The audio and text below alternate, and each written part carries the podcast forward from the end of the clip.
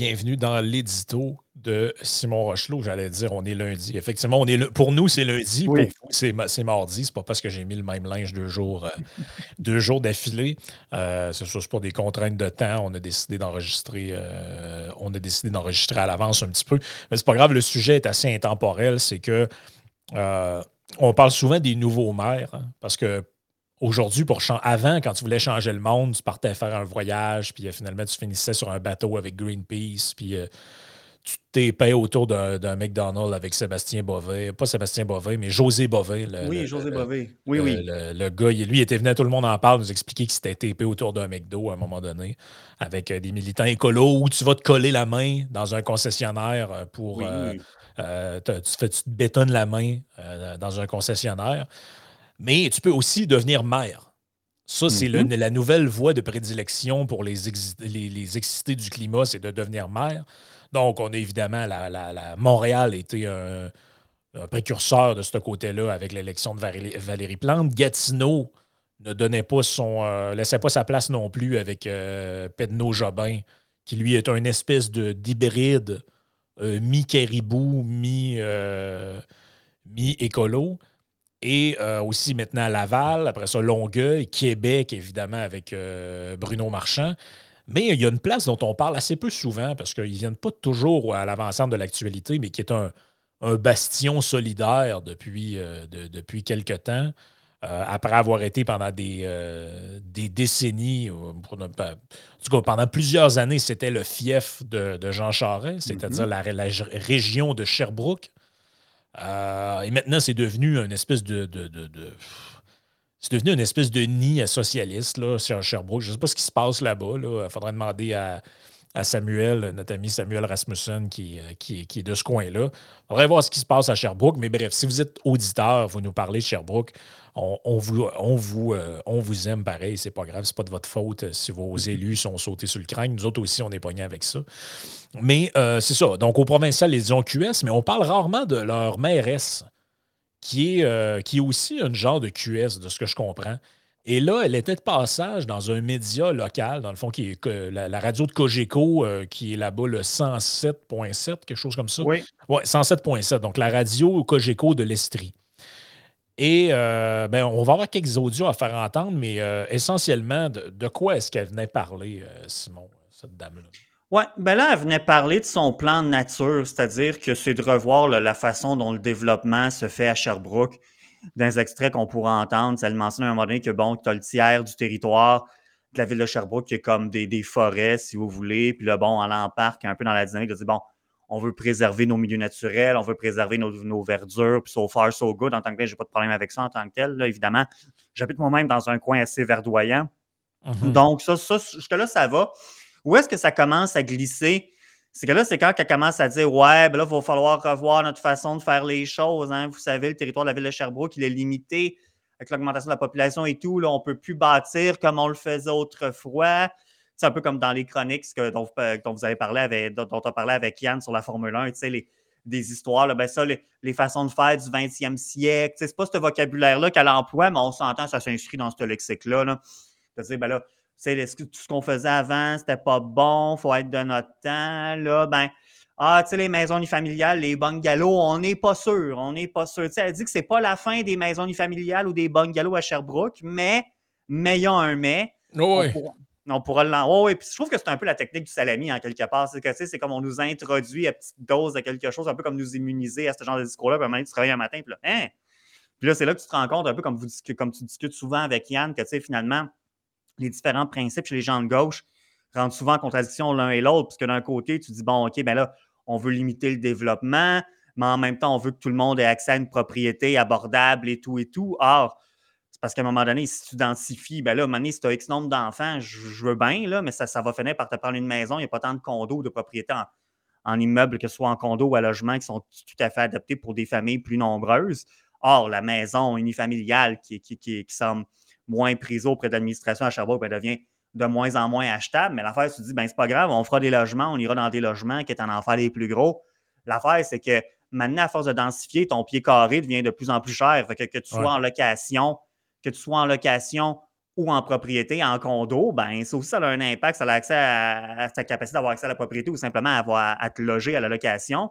Rajoute par-dessus ça, évidemment, ben là, ils vont, ils vont ils augmentent tes taxes, tatati, tatata. Fait que, tu sais, on, on s'en sort pas. C'est comme ça, on tourne en rond, c'est tout le temps de se mordre la queue, puis finalement, on n'arrive jamais à rien. Mais moi, c'est ça, c'est qu'on sent que, ah, ben, tu sais, il y, a une belle ligne qu'on pourrait entendre dans le discours genre, ah, c'est pas nécessairement la fin de la maison unifamiliale, mais je vous dirais que c'est la fin des quartiers de maisons unifamiliales. Fait que là, bon, ça veut dire quoi, ça? On peut imaginer de la mixité. Tu sais, sur papier, c'est pas mauvais. Tu dis, ben, avoir des quartiers, il y avoir des maisons, il peut y avoir des blocs de logement social ou sinon des blocs à condo ou des blocs de des blocs d'immeubles locatifs plus standards, tu sais. Mais c'est parce que si c'était rien que de ça, il y a bien des quartiers dans de nombreuses municipalités au Québec que c'est un peu comme ça, il y a de la diversité d'offres de, logement, puis c'est bien correct. Mais c'est parce que pour les voir aller, puis moi, d'avoir, d'avoir été impliqué dans le milieu municipal pendant de nombreuses années, hein, puis on les voit aussi. Là, on l'a entendu justement encore une fois avec le Grand Prix ces derniers jours, toutes sortes d'histoires qui n'ont pas rapport. Là. Parce que, tu sais, sans verser dans le complot ou quoi que ce soit, moi, je l'ai déjà dit souvent, je ne suis vraiment pas un adepte du complot. Je suis plutôt, moi, ma position, pour avoir vu un peu comment ça marche en coulisses, c'est plus souvent. Ben, il y a des gens qui sont certains dans leurs croyances, mais qui ne sont pas nécessairement aussi compétents qu'ils voudraient le croire il y a des gens pour qui, tu sais, comme disait notre ami Samuel, c'est pas toujours prestigieux le palais municipal. Hein, tu sais, parler de ramasser les poubelles et de patcher nid de poule, ben, c'est que plus prestigieux. Alors, si tu te positionnes dans une posture qui permet de contribuer à sauver la planète, ben, ça te permet en quelque sorte d'aller, d'aller te chercher le panache qui te manque peut-être. Et puis là, c'est pas euh, la mairesse Baudin de Sherbrooke que je veux critiquer spécifiquement là-dessus, ce serait plus un constat, c'est d'une manière, ben, comme j'aime le dire, ceux à qui fait le chapeau, ben, ils le mettront finalement. Mais, mais c'est un peu ça, c'est que, tu sais, dans ce genre de discours-là, on entend quasiment le petit cuicui, les oiseaux qui chantent, la tête, tout le monde s'aime, il est beau, c'est merveilleux. sur papier, je n'ai pas de problème, mais c'est parce qu'en pratique, on est, très bien capable d'imaginer, parce qu'on les voit faire, jusqu'où ça peut amener. Je viens de donner quelques exemples délétères, par exemple, sur l'accès à la propriété, tout ça que ça pourrait avoir. Donc, c'est pas quelque chose de rassurant d'entendre ça encore une fois. Surtout dans une ville comme Sherbrooke, que tu dis, ben, je veux dire, c'est une grande ville, je sais pas, mais c'est quand même dans un milieu en Estrie, c'est pas là que c'est le plus dense et tout et tout. Je dis pas de faire de la coupe à blanc des, ah forêts, évidemment, on n'est pas là du tout. C'est important le point quand tu dis qu'ils sont constamment en contradiction avec leur discours.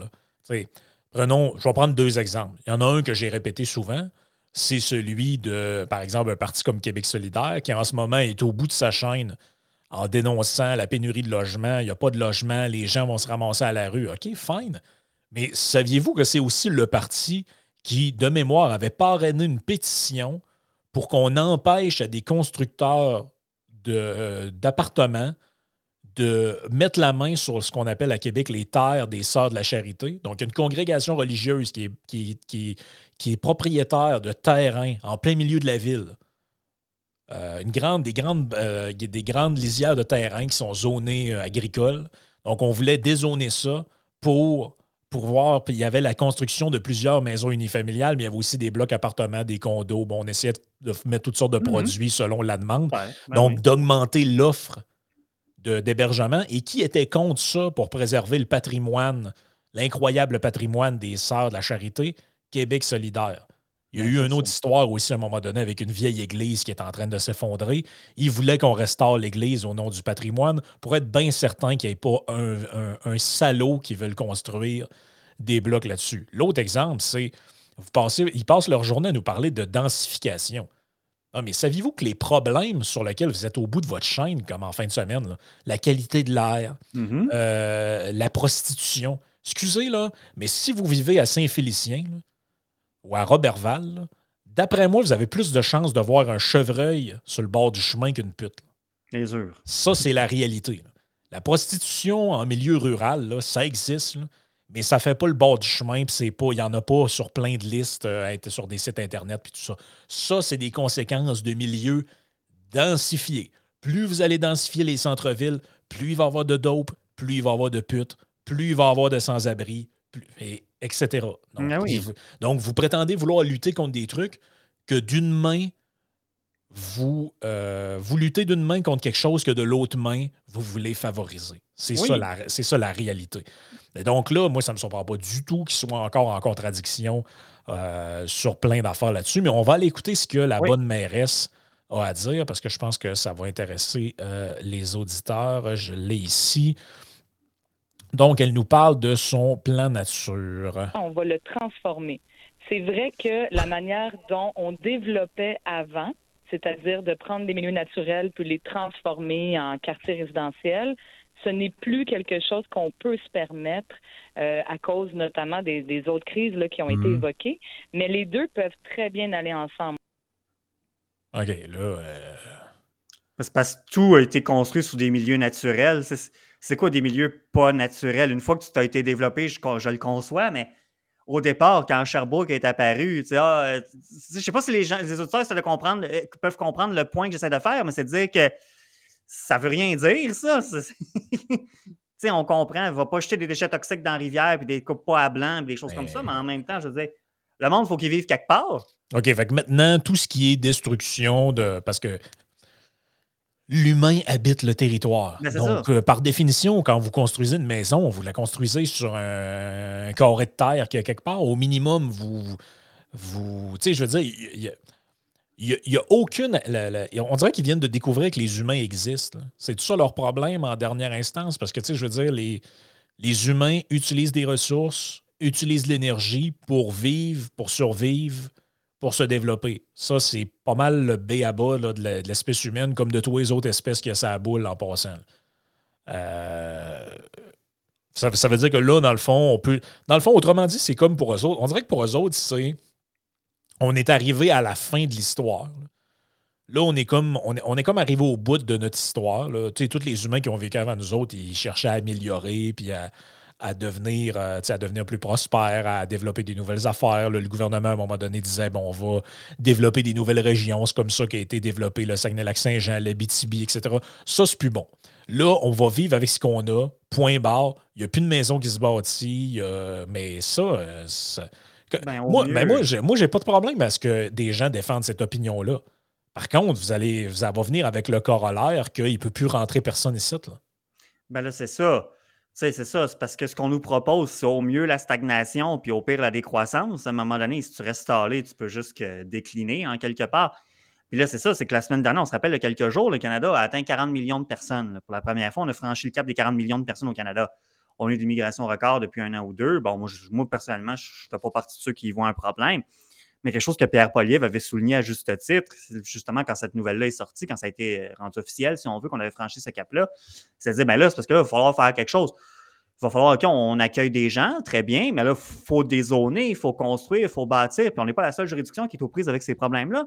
Je regardais récemment, ça peut la même chose aussi au Royaume-Uni. Ils ont aussi ont des problèmes, euh, ça a toujours été très cher au Royaume-Uni, mais là, c'est pire que pire. Ils sont pris, eux autres aussi, avec des hausses de taux d'intérêt. Tu as les mêmes débats qui se font présentement. Ah ben là, il va falloir dézoner, il va falloir construire. Mais au moins, le débat se fait. Ici, c'est comme si par défaut, on allait accepter que ça, reste, ça va rester de même, puis on va se débrouiller, on va faire ce qu'on peut avec ce qu'on a. Puis, that's it, mais ça ne peut pas fonctionner. Surtout dans une, surtout dans une ville comme Sherbrooke, qui est que, bon, je, connais un peu Sherbrooke, c'est quand même une ville, il y, a, quand même des enjeux de pauvreté à Sherbrooke, tu sais, ça King, bon, c'est mieux qu'avant, mais c'est pas tout chic, là. C'est pas tout chic, ça King. Fait que tu dis, c'est quoi, on va vouloir parker le monde dans des blocs contrôlés par la ville, c'est des sociétés d'habitation, des choses comme ça. Je n'ai pas tant de problèmes avec l'existence de ces organismes-là comme tels. C'est juste que bon. En fait, encore, c'est que finalement, c'est juste finalement de venir alimenter la, grosseur du gouvernement municipal. Puis je suis pas sûr que c'est la meilleure façon de faire. Ouais, tu sais, il y a du monde dans la vie qui euh, aspire à plus que vivre dans un cage à poule. Ben, c'est ouais, mais c'est ça qu'on essaie. C'est comme, comme ça on voulait nous déprogrammer en quelque sorte. C'est que nos aspirations, ce qu'on aime, finalement, euh, c'est plus bon. Puis on a des gens, on, a des détracteurs, bon, on a, sont très peu nombreux, mais j'ai une personne en particulier sur à laquelle je pense sous nos podcasts euh, sur Facebook, principalement, quand ta commande, c'est ça, c'est que c'est qu'on veut, en tout cas, des gens comme elle. Puis encore une fois, il ne faut pas y voir le complot ou quoi que ce soit, c'est plus dans leur idéologie ou dans leur façon de voir les choses. Que je crois que, personnellement, je ne pense pas que c'est une pensée très réfléchie, mais bon, c'est qu'on veut nous déprogrammer. Ben, avant, c'était comme ça, on ne peut plus se permettre ça. Vous aimez ça, hein? Non, ben, c'est pas bien ça. Il y a beaucoup de virtue signaling là-dedans, quelque part. Ce qui est un peu ironique et paradoxal, parce qu'en quelque part, ce que des gens comme euh, la mairesse Baudin décrit, puis tu sais, je ne veux pas y faire de procès d'intention, puis je pense pas qu'elle je pense pas qu'elle est consciente de ça comme bien des gens qui peuvent tenir des discours comme ça. Tu sais, moi, je l'ai. Je l'ai rencontré là, euh, dans un événement il y a plusieurs années. Je pense pas qu'elle se rappelle de moi, mais tu sais, elle est gentille, la fille. Pour vrai, j'ai vraiment rien. j'ai vraiment rien à y reprocher comme tel. C'est une bonne personne, c'est pas ça, mais c'est parce veux pas, quand tu tiens des discours un peu dans ce courant-là, ça s'inscrit quand même dans un courant un peu malthusien. On va l'entendre un peu plus loin. Elle dit, ben là, territoire limité, hein, avec notre population qui va augmenter, mais euh, ben là, premièrement, parce que, comme ça a déjà été discuté dans un je ne sais plus quel trio économique, ben, on sait que veut pas. il y en a beaucoup de gens qui pensent que là, là on a atteint les 8 milliards d'habitants sur la Terre, puis dans X nombre d'années, on va être rendu à 20 milliards, mais on va atteindre un plateau. C'est déjà, la Chine est confrontée à je pense que la population a décliné pour la première fois l'an passé, puis c'était comme alors qu'ils attendaient ça pas avant quelques années encore. Ben, on va assister à une éventuellement, peut-être pas nous de notre vivant, mais on va assister un jour à une décroissance de la population mhm. mondiale. ça, c'est inévitable. Vous savez pourquoi c'est inévitable? Pensez à vos grands-parents qui venaient de des familles de 15-16 ou de 4-5 s'ils étaient en ville, puis aujourd'hui, le monde n'a plus d'enfants. À un moment donné, il va y avoir une décroissance de la population. on maintient des seuils artificiels de croissance par l'immigration. C'est ça la réalité. Là. Fait que, ben tu sais, je veux dire, à ce moment-là, c'est. Tu, tu, prends des gens une place pour les amener ailleurs. Ça ne change pas grand-chose sur le portrait global. Donc, les endroits qui n'ont pas encore atteint notre stade de développement, comme l'Inde, la Chine, tout ça, bon, ben, il y, a, encore. Euh, ben, la Chine, c'est moins vrai à cause de la politique de l'enfant unique. Mais par exemple, en Inde ou dans certains pays africains, il y a encore des taux de natalité très élevés. Mais ça va, ça va, ça va, ça va s'arrêter, ça aussi. Là. Ben là, en Chine, il a fallu qu'ils enlèvent la politique de l'enfant unique il y a déjà plusieurs années, puisque là, ils sont vraiment en train de frapper un mur. Au Japon, ils essayent de faire une sorte de politique publique pour encourager la natalité, parce qu'ils voient bien que le, premier ministre japonais qui a dit, je pense, autour du jour de l'an, que comme euh, c'était comme c'était un enjeu qui menaçait la civilisation japonaise. C'était des gros mots qu'il avait employés, comme quoi des enjeux justement de natalité puis de renouvellement de la population en quelque part, justement, il y a beaucoup de gens qui migrent ici parce qu'ils sont attirés par nos façons de faire, notre mode de vie. Puis là, c'est comme ça, on voudrait non seulement nous, mais eux également se priver de ça. Puis d'une façon, encore une fois, comme on a dit, beaucoup plus terre à terre. C'est le monde qui vient ici, il faut bien les loger en quelque part. Puis je veux dire, nos enfants qu'on va avoir aussi et tout. Euh, ce serait le fun que ceux qui vont nous suivre vivent dans des conditions au moins aussi intéressantes que les nôtres. Puis il y a moyen de, ben il y a ben moyen de faire des maisons de plus en plus éco-énergétiques, de plus en plus éco-responsables. Encore une fois, des, il y a beaucoup de gens qui rejettent l'idée qu'on peut améliorer notre sort et celui de la planète de par les technologies et le développement? Est-ce qu'on s'adresse, hum. on n'est vraiment pas dans le même schéma de pensée, dans le fond, mais c'est parce que ce qu'on nous propose ici, c'est pas viable à terme, ou en tout cas, c'est pas, pas quelque chose dans lequel je, crois que beaucoup de gens veulent vivre, honnêtement, même s'ils n'en sont pas tout à ah fait conscients. C'est clair, Écoute, on va écouter les deux derniers extraits, puis après ça, on va commenter avant d'aller sur euh, Patreon. Je les ai ici. Allons-y. Fin de, de l'unifamilial, c'est la fin des nouveaux quartiers ben de maisons unifamiliales. Donc, les, effectivement, un jour, puis il y a d'autres villes dans le monde hein, qui, qui, ont déjà euh, passé ça. Là. Soit que c'est maintenant qu'on se pose cette question-là, pendant qu'il nous reste encore des milieux naturels, hmm. ou soit qu'on attend de plus avoir le choix puis qu'il n'y en ait plus de milieux naturels. C'est purement, hmm. purement ça le débat. Est-ce qu'on agit maintenant? Mais c'est une illusion de croire que l'espace est infini à Sherbrooke. Il y a une limite, là. Je veux dire, on a 366 km là-dessus.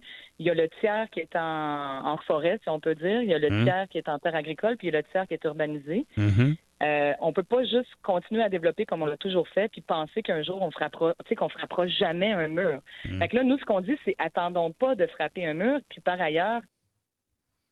OK. OK, fait que Sherbrooke, c'est tellement gros, ils peuvent plus se développer à Sherbrooke. Ouais, ben ça revient à ça, effectivement. C'est quoi cette affaire-là? Hey, Sherbrooke.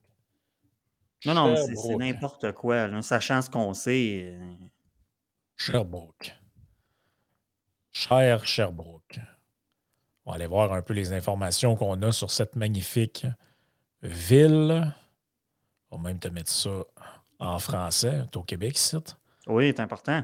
Ben, c'est bien important. Donc, Sherbrooke, 172 950 habitants. ils sont sérieux, eux autres, là? Ben, sérieux, celle-là. Non, on peut plus, on peut plus se développer à Sherbrooke. Il peut plus avoir de nouvelles maisons. Il peut plus avoir. Euh, non. Là, c'est un tiers, un tiers. Euh, euh, sinon, il n'y aura plus de milieu vert. Puis, mais, sont, mais. Ben, ils disent techniquement, elle dit il peut y avoir des maisons, mais ça va être parsemé, clairsemé, éparpillé un peu partout. Mais tu sais, des milieux verts, tu as moyen de préserver, même de créer des milieux verts dans des quartiers résidentiels. Il y en a qui font bien des jokes là-dessus, mais tu peux garder de la verdure, par exemple, sur les immeubles à logement, des toits verts. Bon, tu sais, eux autres, justement, qui nous invitent à penser en dehors de la boîte, puis qui sont bien pour ce genre de choses-là, je veux dire. Mais ça, sais, je veux dire, tu peux développer. Parce que c'est pas un ou l'autre, finalement. Tu sais, c'est pas. euh, ben, soit qu'on tue- soit tu as une maison ou on tue la planète. Je veux dire, ça n'a pas rapport. là. C'est- C'est c'est- c'est primaire. C'est un, c'est un peu absurde, en quelque part, comme vision. Là. Mais non, mais ça, je veux dire, ça n'a pas, ça- ça pas de bon sens. là. Hey, écoute, je me, je me suis amusé pour le fun. La densité démographique de Sherbrooke, il y a 472 habitants par kilomètre carré Mhm. à Sherbrooke. Si vous allez dans des villes, j'en ai pris une à- au, hasard, j'ai pris Londres. À Londres, qui est une ville de 8,9, mais faisons 10 millions d'habitants. Mhm. On parle de Londres, Londres, Londres. là. Je ne parle pas de, des agglomérations. Ouais, ouais. On parle de 5700 habitants par kilomètre carré. On ne peut plus construire. Sherbrooke, c'est plein, ça, là, ce place-là. On, ça ne marche plus. Là, euh, Mais non, c'est- hey, c'est une fucking joke. Allez expliquer ça à des. Hey, Il y a du monde qui vit dans des villes. Il y a 10 millions d'habitants, 15 millions, 20 millions d'habitants. Puis la ville de Sherbrooke à 172 000 personnes là, sont en train de réfléchir à on peut plus avoir de monde quasiment parce que là, euh, écoute, sinon ça impliquerait de détruire des milieux verts. C'est c'est 172 000 personnes, c'est un village. Mais sur- ben oui, ben c'est surtout que, tu sais, elle dit, il y a d'autres villes qui sont confrontées à ces, à ces situations-là, mais des villes qui n'ont rien à voir avec nous. Tu sais, c'est comme on dit, je sais pas moi, ah, il y a un tramway, mettons, à Amsterdam, ça prend un tramway à Québec. Ben oui, mais c'est parce que c'est des réalités complètement différentes, des densités, ça a été construit, il y a une histoire différente, de par le développement, puis long, des villes qui ont été construites bien avant nos villes à nous, que bon, il faut qu'ils composent avec les rues, l'architecture, les bâtiments qu'ils ont déjà. Je veux dire, c'est trop facile de dire, ben, regardez ce qui se fait ailleurs, il faut faire pareil. Oui, mais t'es à Sherbrooke, là, t'es pas à Barcelone ou je sais pas trop où. Tu c'est encore une fois, ça prend de la perspective un peu ici, là. euh. Ben non. Hey, tu si on a des auditeurs français qui nous écoutent en ce moment, parce que je sais qu'il y en a quelques-uns, et prenez la ville de Lyon. Mhm. Lyon, c'est pas une ville, euh, c'est pas, c'est pas une mégapole, là, Lyon. là. Non. La ville centre de Lyon, c'est 100 522 000 habitants avec une densité de 10 000, presque 11 000 habitants au kilomètre carré. Ouais. Euh, c'est plus de cinq fois, en fait, c'est cinq fois plus gros que Sherbrooke et presque 20 fois la densification. Je pourrais être allé à, Sh- à Sherbrooke et à Lyon. C'est pas la même affaire, là. Ah, là, on peut prendre n'importe quelle autre ville Europe. Non, mais c'est un- Les, les Ah, Européens rêveraient d'avoir nos milieux pour se développer. là. C'est-à-dire qu'eux sont pognés dans des endroits où il y a déjà 10-12 000 pe- personnes au, au kilomètre carré. Puis c'est vrai que tu sais, à Lyon, il ne doit pas avoir bien de construction d'unifamiliale là-bas. Là. Je Non. veux dire, il n'y en a plus d'espace. C'est ça. Bon, peut-être en périphérie, tout ça. Puis on à vit pas on vit pas mal avec ce qui est là, mais on parle de, on parle de des places millénaires. Il y a des gens qui vivent là depuis des millénaires. Oui, il y avait une ville à l'époque des Romains, là, que- Ah non, avant Lyon. Là, Ben oui, ben oui, ben oui, exact, c'est ça. Nous autres, on- Sherbrooke, ça date de quand, ça, Sherbrooke? Ça a été fondé, Peut-être au 19e siècle, chose comme ça? Sherbrooke. On va dire ça. Sherbrooke, fondé en 1802 par Gilbert Hayat. Bon, Écoute, c'est une ville qui a 200 ans. pas pareil, là. Puis, tu sais, euh, je regarde ce qu'il y a autour de Sherbrooke, là. Quaticook, Magog, Cookshire, Eaton. Euh, D'après moi, il y a de la place pour s'étendre. D'après moi, c'est pas. euh, D'après moi, il y a. il y a- D'après moi, si je me promène dans Sherbrooke, d'après moi, euh, dans les alentours, il y a beaucoup de places euh, que c'est pas mal des champs et du bois. là.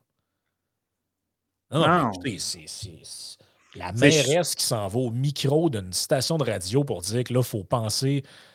ah, Puis en plus, elle dit une affaire, c'est du euh, hockey doomer. Là.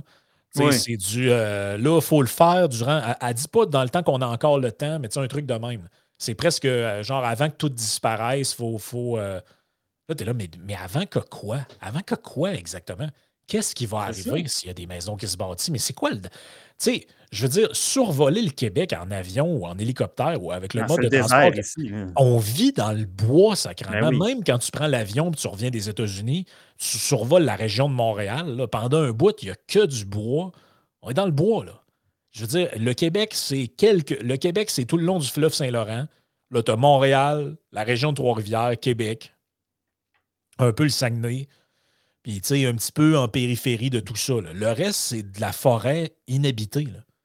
C'est quoi, quoi l'histoire qu'il n'y aura plus de milieu vert, puis qu'il n'y aura plus de forêt, puis qu'il y aura plus. Mais, mais qu'est-ce que vous racontez? Il y a 8 millions de personnes qui vivent ici sur un territoire grand comme la moitié de l'Europe. Non, non, c'est ça. Je, je comprends pas. Je comprends pas ce qui, s'en va avec le ski. Euh, moi, c'est un peu ça. C'est quelque chose qui m'attriste dans ce discours-là, c'est que, tu sais, bon, on a eu des avantages compétitifs en quelque part, ce qui a permis le développement de l'Amérique du Nord, des États-Unis, beaucoup au 19e siècle. C'est toute l'immigration ici qui nous a permis de, de nous développer d'atteindre le niveau de confort qu'on a atteint. C'est beaucoup parce qu'on avait de l'espace. Il y avait d'autres facteurs aussi. Il y avait moins de guerre et de patentes, mais beaucoup, beaucoup des enjeux d'espace qui permettaient de te loger. Mettons, on se rappelle, les, bon, le gouvernement à l'époque avait conseillé des, terres euh, dans les prairies canadiennes, des choses comme ça. Mais bref, si tu avoir ta ferme ou encore tu veux t'installer dans, une ville ou quoi que ce soit, on se développait, il y avait de la place pour se développer. Et c'est pour ça aussi que pendant longtemps, c'est encore le cas malgré tout, c'est généralement plus facile d'accéder à la propriété ici qu'en Europe. Mais là, c'est comme ça, on voulait se tirer dans le pied nous-mêmes pour atteindre qu'on soit un peu, en guillemets, aussi mal pris que les Européens, alors qu'on n'a pas à se mettre, on n'est pas dans cette situation-là, puis comme ça, on voudrait volontairement y aller. Puis ça, c'est quelque chose qui m'attriste beaucoup, parce que ça, c'est quelque chose qui va saper. ben ça, ça, revient un peu à ce que je disais tout à l'heure, c'est que dans le meilleur des cas, on va entrer dans une période de stagnation parce qu'on on s'enfarge dans, dans, les fleurs de notre propre tapis qu'on s'est mis, qu'on s'est mis sur notre plancher, puis là, on va, on va essayer de mettre des. Bon, on est très fort là-dessus, c'est jouer avec le zonage, la réglementation, des ci, puis des ça. Mais celui qui va être perdant là-dedans, euh, c'est le citoyen, puis la planète, elle ne sera pas plus gagnante pour autant de ça. Donc, c'est un peu. Euh, c'est du grand n'importe quoi, tu sais. ça m'amène à. Je ne sais pas si qu'on termine là-dessus, cette première partie, mais ça m'amène à. Je m'appelle, c'est la semaine dernière à Radio Pirate, Jeff Lyon en parlait, comme quoi. Ça s'inscrit dans un discours que je tiens depuis un moment déjà, tu sais, sur l'importance de s'impliquer en politique. Et je ne me rappelle plus, il était avec quel intervenant mais ou euh, peut-être juste avec ses collaborateurs habituels. Je ne me rappelle plus, mais bref, il disait à quel point là, les prochaines élections qui s'en viennent, ben là, on ne sait pas trop au niveau du fédéral, là, mais on sait que quand est-ce que ça va être déclenché au fédéral, mais on sait qu'il y a une municipale qui s'en vient, qui va avoir lieu en novembre 2025. Tranquillement, on arrive à la mi-mandat. Et là, tu sais, le go, on est pris avec jusqu'en octobre 2026. Fait qu'oubliez ça, là, que ça, que ça nous plaise ou non, la CAQ est là jusqu'en octobre 2026. Euh, au fédéral, ben là, on surveille ça, on n'a pas de boule de cristal. Mais là, on sait qu'il y a une échéance municipale qui va s'emmener plutôt qu'on pense, on va être impliqué là-dedans. Ça s'en vient pas mal plus vite qu'on pense. Et là, c'est le temps de se dire, on a, on a fait un peu la liste, je ne dis pas de prendre pour cible ces gens-là, mais en quelque part, si on veut que ça change, il va falloir s'investir. Je sais que ce n'est pas le fun. J'ai déjà dit, je comprends qu'on a ça, nos auditeurs, c'est des, des, gens dynamiques, qui sont impliqués déjà dans leur milieu, souvent qui ont leur entreprise, etc ou qui ont, qui ont leur, leur, carrière, leur profession, peu importe, qui ont des familles, tout ça. C'est ben, ce que monsieur, madame, tout le monde fait, qui est pas mal plus fun que de s'impliquer en politique municipale. Mais il va falloir qu'on s'en occupe parce que sinon, on, ne s'en sortira pas. Puis j'essaie d'écouter, voir, je sais, j'étais un peu l'oreille. Des fois, je me dis, ah, dans telle ville, dans telle ville, il y a quelque chose qui s'organise. Tu sais, je sais qu'il est encore un peu tôt, mais il y a des gens qui, ah, non, ça donne rien. Ah, non, ils sont trop bien implantés, rentrés trop fort la dernière fois. on, va avoir le vent en face d'un média. Tu sais, je sais c'est quoi des situations que j'ai vécues à différentes échelles puis de différentes façons, mais il va falloir s'en occuper parce que sinon, euh, on va continuer de se faire enfant de chieniser notre vie. Là, puis maintenant, je commence à être tanné. Je ne sais pas pour vous autres, mais moi, je commence à être tanné. moi, je commence à en avoir ma claque aussi. Puis tu sais, euh, je disais en joke, je, dis souvent en joke les mères QS. Ouais, ben. Ben, excuse-moi, j'ai j'ai juste cliqué sur son nom, cette femme-là, puis ça me dit qu'elle était à option nationale. L'option mhm. nationale étant maintenant euh, ayant été siphonnée par Québec solidaire. Oh oui, tout à fait. Donc, tu sais, on nous présente ces gens-là. Tu sais, je veux dire, Catherine Fournier, c'est une péquiste. Elle est, c'est pas, pas un insulte que je dis. Elle était dans le Parti mhm. québécois, dans le Bloc québécois pendant des années. Exact. Euh, Valérie Plante, tout le monde sait que c'est pas mal une QS. Euh, je veux dire, son chum écrivait le, programme économique de QS. Bruno Marchand, qui est très proche des milieux QS à Québec. Bruno ben, Marchand, ben, c'est ça. Mais c'est faites la nomenclature de tous ces gens-là, tous ceux qu'on entend parler. Les mairies du Québec ont été remplies, ont été pactées. Par... Et là, on nous présente ces gens-là quasiment comme des, du monde neutre. Ah, c'est le maire d'un tel.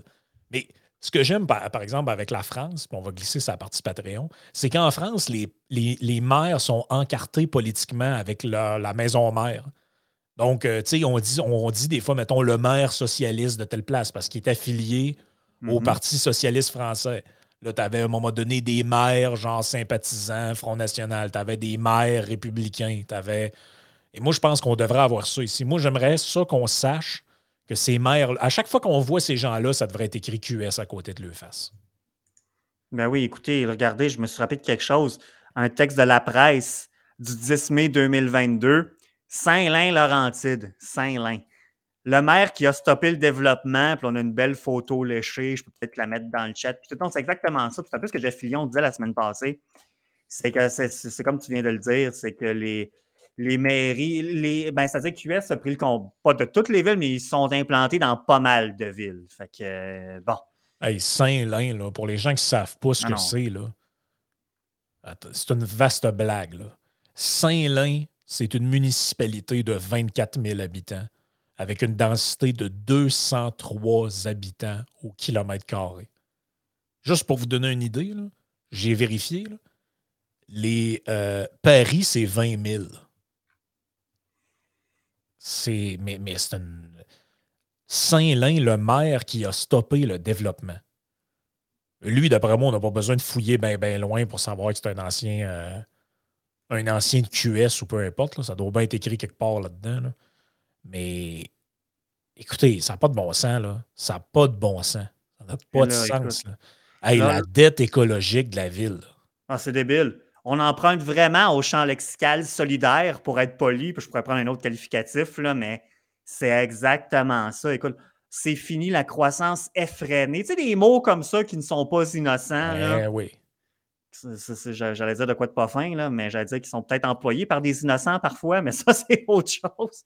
Mais ces mots-là ne sont pas ne sont pas innocents. Plus parce que Puis ça rejoint aussi d'autres affaires. Hein. C'est que là, mettons dans le cas de Saint-Lin, on dit que la ville en 10 ans est passée de 8 000 à 25 000 personnes. Bon, tant mieux pour eux autres. Là, on dit, mais là, tu vois, maintenant, les gens disent, ben là, on étouffe, on est rendu trop nombreux, parce qu'évidemment, les routes à l'époque, c'est ça. C'est que la vision de développement, moi, c'est un exemple que je donne souvent quand tu prends un quartier dans une ville, là, finalement, tu as un quartier des maisons vieillissantes un peu, puis qu'on jette les petites maisons à terre pour en faire les triplex, il ben, faut que tu penses si tes infra, tes infrastructures, tes routes sont adaptées pour ce trafic-là supplémentaire, tes aqueducs, tes égouts, tout ça, ça fait trois fois plus de monde minimalement qui ben qui prennent la douche, etc. là, c'est un peu ça qui arrive, c'est que là, on rentre dans le phénomène un peu du pas dans ma cour aussi. Hein, c'est que tout est relié en quelque part, comme, dirait. comme certains diraient. C'est que tu arrives au point c'est ben moi, je me suis installé dans telle place parce que c'était paisible, c'était tranquille, il n'y avait pas trop de chars. Mais là, moi, j'arrive, j'en ai d'autres de ma gang qui arrivent, j'en ai d'autres qui arrivent. Là, finalement, c'est moins tranquille. Là, je veux que ça reste comme j'étais quand moi, je suis arrivé, mais c'est parce que c'est comme. C'est le principe du dernier entrée, finalement. Tu, sais, tu dis, ben moi, j'avais eu droit à ça, mais pas toi. Ben là, c'est parce que, justement, pour des gens qui se, qui se prétendent être solidaires, en tout cas, du moins politiquement, souvent, c'est pas l'approche la plus solidaire, je trouve, de vivre, de, voir l'organisation d'une société. Non, c'est ça. C'est assez, euh, assez tranquille de ce côté-là. Écoute, on va glisser à la partie Patreon. Les gens qui veulent, vous pouvez bénéficier d'un essai gratuit là, pendant sept jours, puis après ça, vous joindre à nous si le contenu vous plaît, ce dont on espère. Donc, on va euh, consacrer une petite partie euh, bonus à ce podcast-là. Qu'est-ce que tu me dis que tu voulais qu'on. Ah oui! Les oui, oui, oui. Est-ce que Legault est un politicien qui ne carbure qu'aux crises politiques? Euh, ce sera le sujet de euh, ce Patreon, chers amis. Donc, joignez-vous à nous, patreon.com, barre oblique, i Sénéchal.